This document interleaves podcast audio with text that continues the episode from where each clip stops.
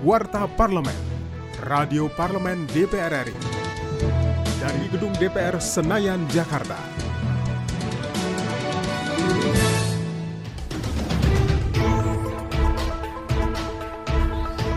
Kebijakan naturalisasi dikhawatirkan dapat menghancurkan harapan jangka panjang pesepak bola muda Indonesia. Usai menggelar rapat dengar pendapat umum di Gedung DPR RI Senayan Jakarta, Ketua Komisi 10 DPR RI Saiful Huda mengatakan naturalisasi pemain asing yang akan masuk ke tim nasional Indonesia U20 dapat mencederai semangat anak-anak Indonesia yang tengah menjalani proses pembinaan atlet sepak bola sejak dini. Untuk itu, ia mendesak PSSI meninjau ulang proses naturalisasi dan mendorong Kemenpora membuat aturan yang tegas.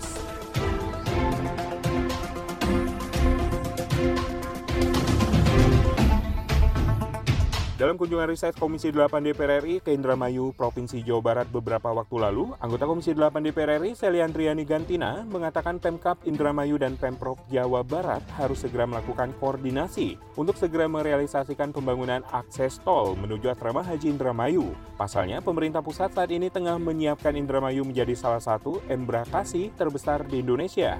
Untuk itu dibutuhkan dukungan penyediaan sarana dan prasarana serta infrastruktur yang memadai dari Pemkap setempat.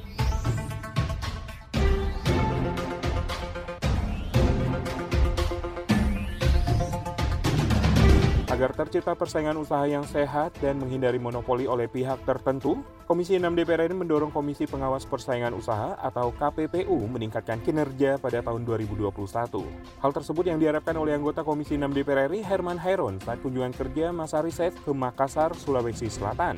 Ia meminta KPPU melakukan tugas pokok dan fungsi yang berkaitan dengan pengawasan terhadap persaingan usaha di Sulawesi Selatan. Juga KPPU diminta pemetaan persaingan usaha pasca pengembangan pelabuhan Laut Makassar.